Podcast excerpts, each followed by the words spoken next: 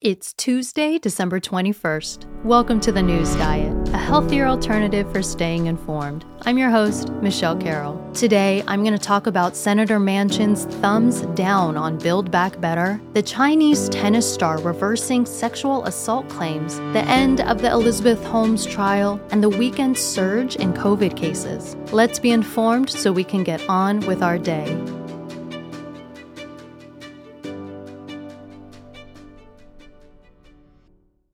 Senator Joe Manchin is continuing to vote no on President Biden's Build Back Better social programs bill. And apparently, this time around is coming as a shock to the administration, who expected the senator to come around. Negotiations on this spending bill have been over five months in the making. The reason why it's been going on for so long is that the progressive led proposals are pretty divisive, and some non progressive members of Congress are having a hard time agreeing to the details. Build Back Better is a $2 trillion spending bill that would fund many social programs like a child tax credit, free preschool, child care aid, and climate change initiatives. That $2 trillion number is giving several lawmakers reason to pause, questioning what that number could mean for the nation's growing deficit, the inflation situation, and the expansion of the federal government. You know, this is a mammoth piece of legislation, and I had my reservations from the beginning when I heard about it five and a half months ago, and I've been working diligently every day and every minute of every day. I've been working on this, meeting with whether it be the President, President Biden, whether it be Majority Leader Schumer and his staff, whether it would be with Nancy Pelosi, uh, all of my colleagues, I mean, from all different spectrums of, of the political spectrum, if you will, from the right to the left. I've done everything humanly possible. And you know my concerns I had, and I still have these concerns. And where I'm at right now, the inflation that I was concerned about, it's not transitory, it's real. It's harming every West Virginian. It's making it almost difficult for them to continue to go to their jobs, the cost of gasoline, the cost of groceries, the cost of utility bills. All of these things are hitting in every aspect of their life. And, and you and you start looking at then then you have the uh, debt that we're carrying at, at 29 trillion dollars you have also the geopolitical unrest that we have. You have the COVID, the COVID uh, variant, uh, and that is wreaking havoc again. People are concerned. I've been with my family. I know everyone's concerned. So when you have these things coming at you the way they are right now, uh, I've always said this, Brett.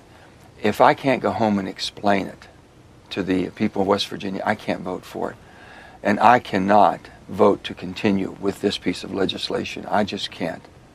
The Senate is practically divided right down the middle of the political parties, so every vote counts for a divisive bill like this where no Republicans will vote for it. So, Democrat Senator Manchin's defiance is the one vote preventing the bill from moving forward. The Biden administration didn't seem too pleased over the weekend, claiming that the senator was breaching commitments made to the president. With Build Back Better already taking so much focus for so much of the year already, it's not certain how much longer lawmakers will continue to fight for it. If it didn't move forward, it would be seen as a victory for Republicans and a defeat for Democrats as we move into an election year where many lawmaker seats will be up for re election.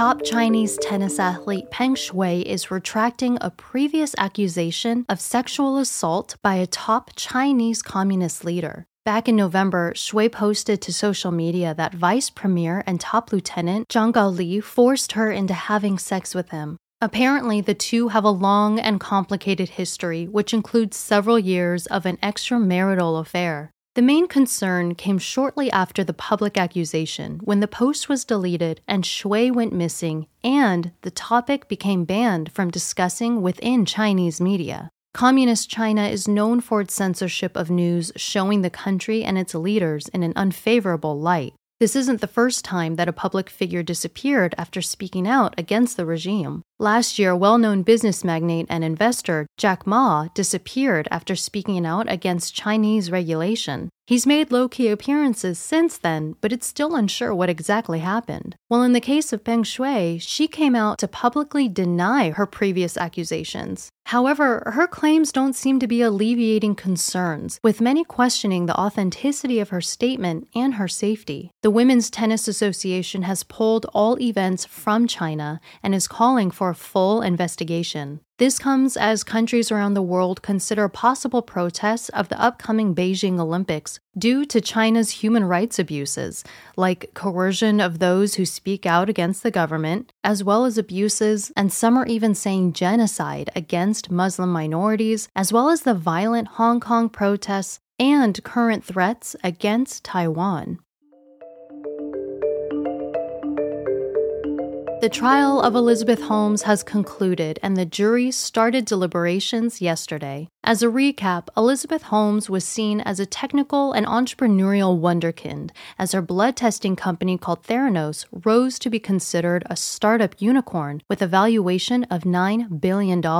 In her 20s and early 30s at the time, Holmes garnered the support of some of the world's most influential figures like former President Clinton, former Secretary of State Henry Kissinger, and a former chief executive at Wells Fargo and a director of the CDC. Over time, however, reports of fraud were released, claiming that Holmes knowingly misled investors about the efficacy of the technology. She's currently charged with 11 counts of fraud. If found guilty of any of them, she could be facing up to 20 years in prison. Her defense is denying her intention to lie about the company's performance, instead, claiming that she was just very ambitious and optimistic about the potential of the product. In a twist that no one saw coming, they're also claiming that Holmes was emotionally and physically abused by the number two of the company, who was also her ex boyfriend, Ramesh Balwani. He is scheduled to stand trial next year, also for fraud. The jury is now deliberating, and a verdict could be reached as early as a few hours, all the way up to possibly a few weeks. Just the last week has seen a surge in COVID cases around the country and world, especially in New York City, who has seen case numbers hit record levels in just the last couple days. Prominent figures based in the East Coast, but also around the country, have reported testing positive for the virus over the weekend, including Senators Elizabeth Warren and Cory Booker, finance TV personality Jim Cramer, and over 150 players in the NFL. Due to the surge, many events are starting to be canceled or postponed, like some sporting games and theatrical shows, including the iconic Radio City Rockettes. This surge is seeing quite a few breakthrough cases, meaning infections among those who are fully vaccinated, but it's suspected that the shots are still helping to ease the severity of any symptoms. Even though the rise of the highly contagious Omicron variant is likely contributing to the wave, early data is still showing reactions to be pretty mild compared to earlier strains. But experts are promoting caution, promoting that even if the symptoms aren't as bad, that the high level of contagion could still cause levels of hospitalizations and deaths to go up.